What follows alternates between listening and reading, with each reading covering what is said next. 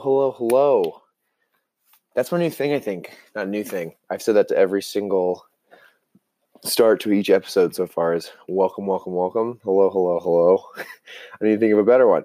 Anyway, welcome to episode three of the podcast. Thank you for joining me today. Um, happy Wednesday. So I'll start off with a little recap of the markets yesterday. The S&P and the Nasdaq were both up. Since I've started this podcast and I've started trying to like consolidate this information, um, maybe I've been good luck. I don't know. The markets have been hot. So the S&P was up almost 1% yesterday. Uh, the Nasdaq was up 1.37%. What's more remarkable about where the markets ended yesterday, they're both within a percent of their all-time high. So talking the history of the stock market never been higher. Um, a lot of the increases over the last couple days, if you look at the news, will probably say that was due to partially due to Trump saying that him and our the Chinese president are going to have a longer conversation around trade tariffs than originally planned. I'm sure that is a big part of what drove the market yesterday, but there's also just been a lot of big good news. So good for all of us who are in the market. Um, not quite a good buying opportunity for those who haven't been. Everything's really high right now. So um, I think we'll have to wait and see what happens after the Trump conversations with China. And we'll see what happens. Okay, so diving in. So today we're going to talk about two companies uh, in the social media realm. Uh, I enjoy following these kind of companies considering I'm a millennial, I think um, social media being such a big part of our everyday lives um, and then getting to pay attention to their public stock and why things move is a fun way for um, younger folks or beginners in the stock market to get in. Um, I think it's a great way to kind of follow stocks that are interesting. Not that everyone's interested in social media, but I think the vast majority of us can say we spend way too much time on it every day. So, the first one I'm going to start off with is Facebook. So, um, a little two sided story here. Facebook obviously um, is a behemoth in the social media world, one of the, I would say, the leader uh, as they own WhatsApp and Instagram. Um, and the news yesterday was that Facebook announced what they're calling Project Libra, which um, it was the white paper that came out yesterday, which basically means it's all of the information that Facebook wanted to release in a very detailed form for all of us to read and understand.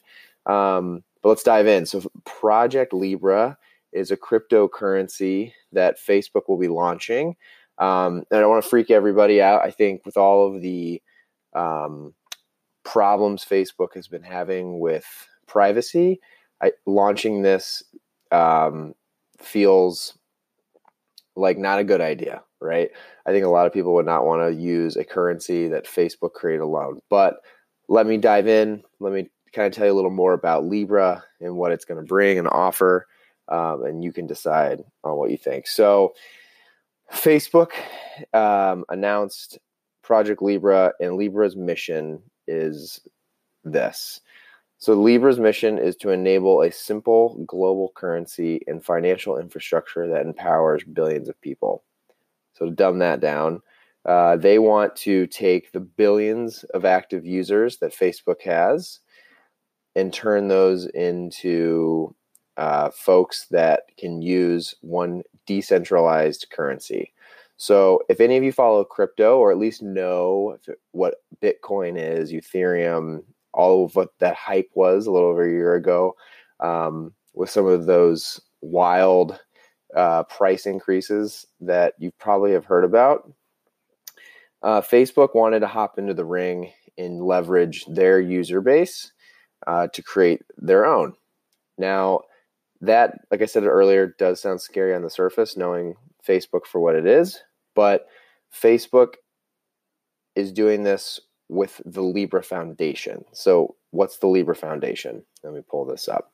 So, the Libra Foundation um, is a group of companies that are all coming together to essentially allow this platform to be safe as well as allow for not one party to be in control of a currency. So the concept here is that all of these companies together will balance out any one opinion from a singular company. Okay. So, oh, hold on.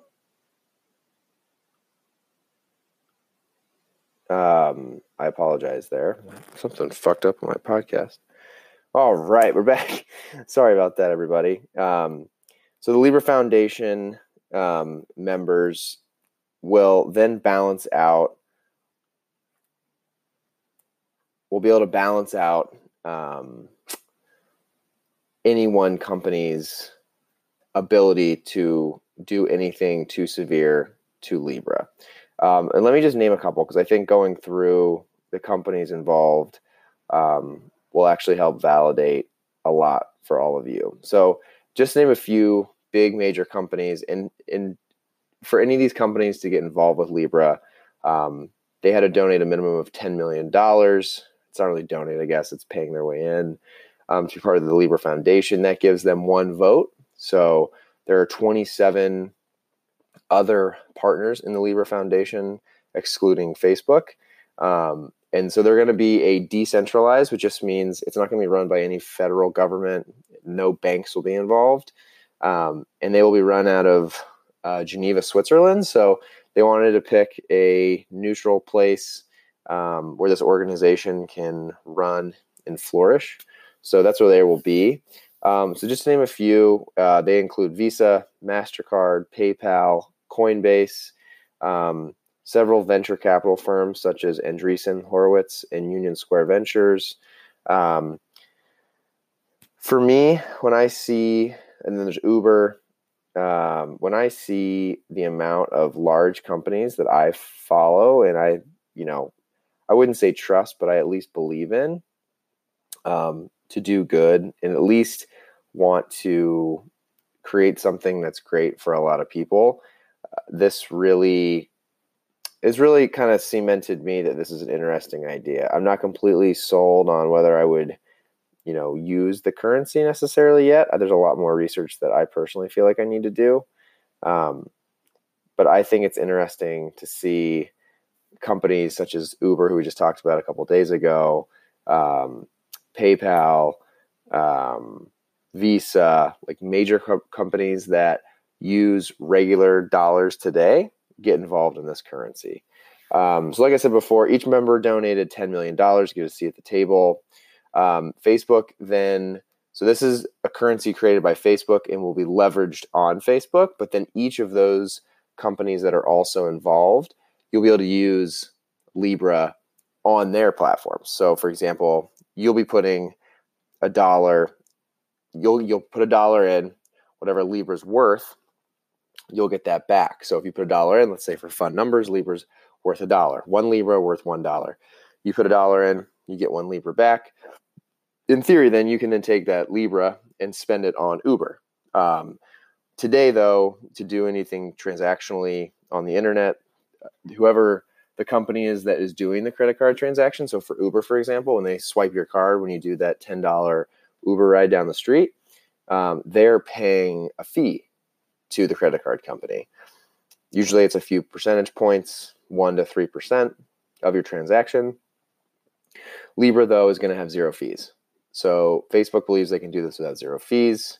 Um, which that's a huge one. I think in the articles that I've been reading and understanding from the white paper, it seems like that is an important concept to them. They think that um, today there are too many people who need to send money across the world, whether that's family back at home, um, or you know need to pay rent, but today can't do it through the internet. They have to do it through checks and dealing with the check process just feels very old school and broken.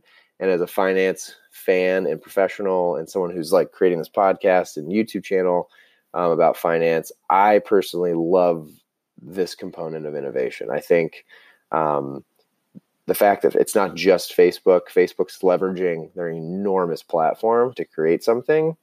Um, but all these other companies are buying into it and making sure that you know it's stabilized from having just more or more than just Facebook involved, right? Um, does create a very interesting scenario. Um, the other big caveat to cryptocurrency in the past and why it, I think a lot of people are worried, and honestly, why a lot of why a lot of um, merchants or um, stores don't accept like Bitcoin or Ethereum is because it is decentralized, right? So it's not run by any government agency. They can't control um, price inflation or price swings. But on the flip side, there's so much unknown with Bitcoin and Ethereum, um, and no one really knows what swings demand versus just truly demand. Um, but the swings can be drastic, as if as most people know. Um, we can do it. I'll do another podcast um, and YouTube video of a little bit more of a deep dive into cryptocurrency. That's a really good one uh, to try to break down. It's very complicated, but I think it'd be fun to try to do. Um, it swings too much, though. You know, there's some days I get on. Um, you know, I, I track Bitcoin and Ethereum, and they can swing 50 to 100% in a day, which is like that doesn't happen often, but when it does, um, obviously up or down, that's drastically changing what those currencies are worth. So part of this is there's there is the investment from each company, the $10 million across each company that's involved in the Libra Foundation. They believe um, that because of this, it'll help keep Libra stable. So you're not going to see these enormous swings. Um, it should reflect more of a consistent demand and price valuation that you see when you look at um, you know the U.S. dollar, the Canadian dollar, the yen, the euro, etc. Um, so that's a huge piece too.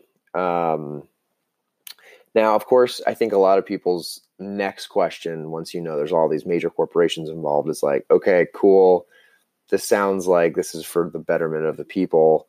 Um, why are these other companies putting $10 million in just to be a part of this cool group? Is it just to be part of the cool group? Is there something more? There's definitely something more. Um, another thing I would love to go into um, in a future podcast is Robinhood. So Robinhood is the trading app that I use. They have a similar concept as far as the fees go. So they have no fees.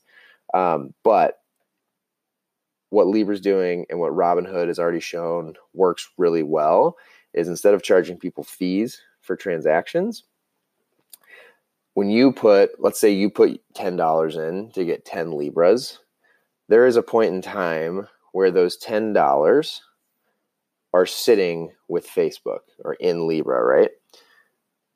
They have your money, you haven't spent your money that time frame between when you put your money in and when you spend it on Libra could be really short. It could be, you know, you could forget about it, right? And the $10 is always there or somewhere in between, most likely.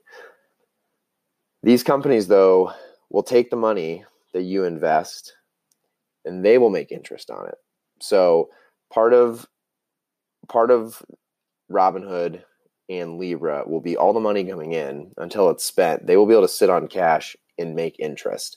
Now, whether they're investing that money, putting it into you know safer things like bonds, doesn't really matter um, as far as where they're com- where the interest is coming from. But that is how they will, in theory, be getting paid. Is they will be making interest, and that's part of the agreement of the Libra um, Association. So um, that is kind of how they plan to make their money. This, uh, as of, as of now, the article says this should be available at some point next year in 2020. Um, like I mentioned before, this is a really complicated topic. I hope that was able to at least dumb down and explain some of that stuff um, in a manner that was helpful for all of you. Um, this is a good example of questions, questions, questions. Please write in the comments. Um, DM me if you don't feel like writing the comment on the post. Um, I will say though, if you comment on the post, it does help other people potentially see the same question that you asked. Um, so don't be afraid to do that, please. Uh, we can have a good dialogue here. I'd love to hear your thoughts on Libra. I think this is the first step into evolving fiat currency or you know old school paper and cents um, that feels more stable to me than cryptocurrencies we've seen, such as Bitcoin and Ethereum. I'm personally very bullish on Ethereum and Bitcoin, not as a currency, but as a technology long term. I think, as you guys have already picked up, I'm big on innovation, um, and it's very interesting to me. Okay, that's Facebook and Libra. Big breaking news yesterday on that. Exciting. To stay in the same realm, um, moving to Snapchat. So, Snapchat yesterday um, had an enormous day um, increase of 8.82% on the markets Tuesday. Um, most of that from the news I was able to find um, was driven by one analyst's opinion, um, and he increased the, his guidance uh, because of uh, news of Snapchat's new plans to monetize the platform further and drive larger user growth.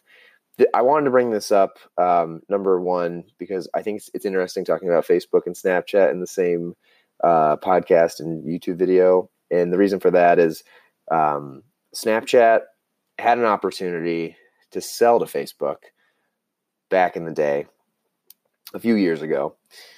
They got offered $3 billion for Snapchat. Everyone thought that was in, an incredible deal. Snapchat basically gave them the big middle finger and said, "No way, we're not taking three billion dollars. This can be way bigger." Um, shortly after, a little over, so a little over a year, a little over a year ago from today, Snapchat went public. So they said, "No, we can do more."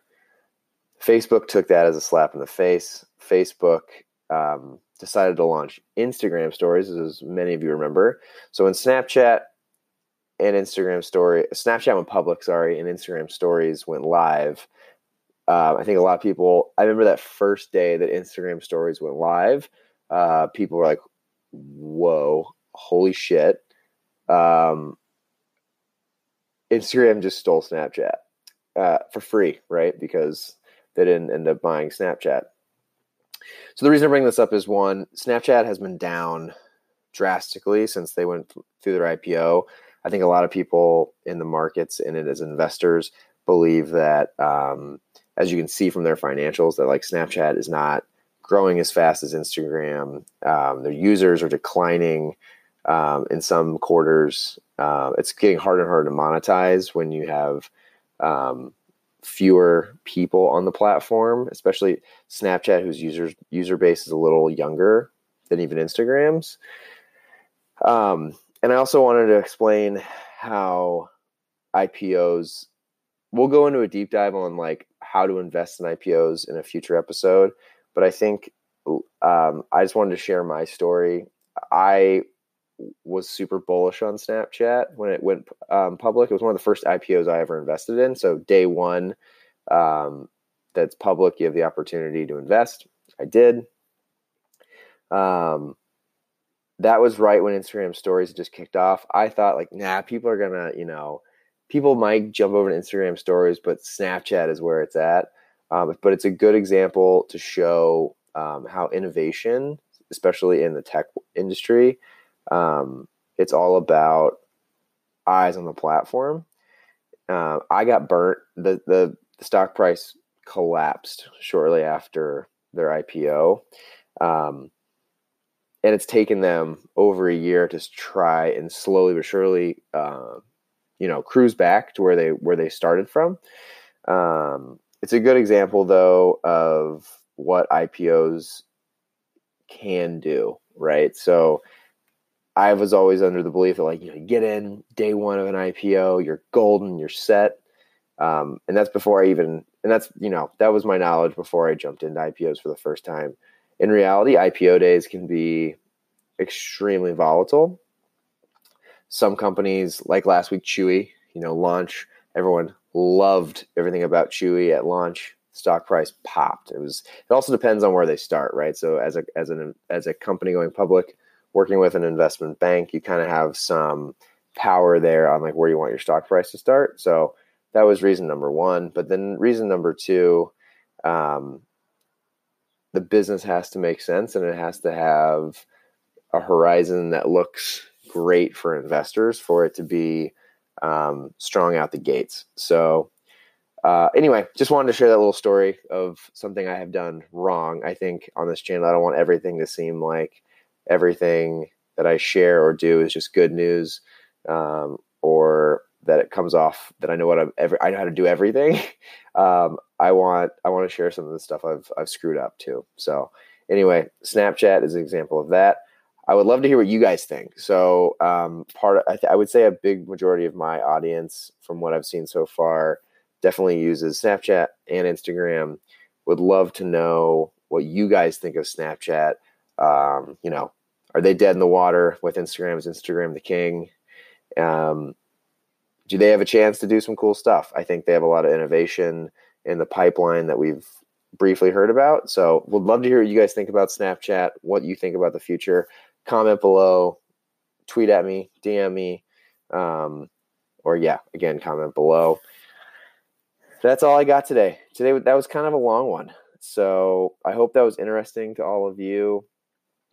Um, follow me on Instagram. You can find my Instagram SimpliFinance, just like the podcast. S I M P L I F I N A N C E. So that's my handle on Instagram. Um, search you can search Shane White or SimpliFinance on YouTube. Uh, check us out. So thank you for listening. Um, I hope that everyone gained something out of today's podcast. Happy trading today. Hopefully, we'll see the markets break their all time highs today. That would be an exciting hump day um, in the middle of the week. So I will talk to you tomorrow and have a nice day.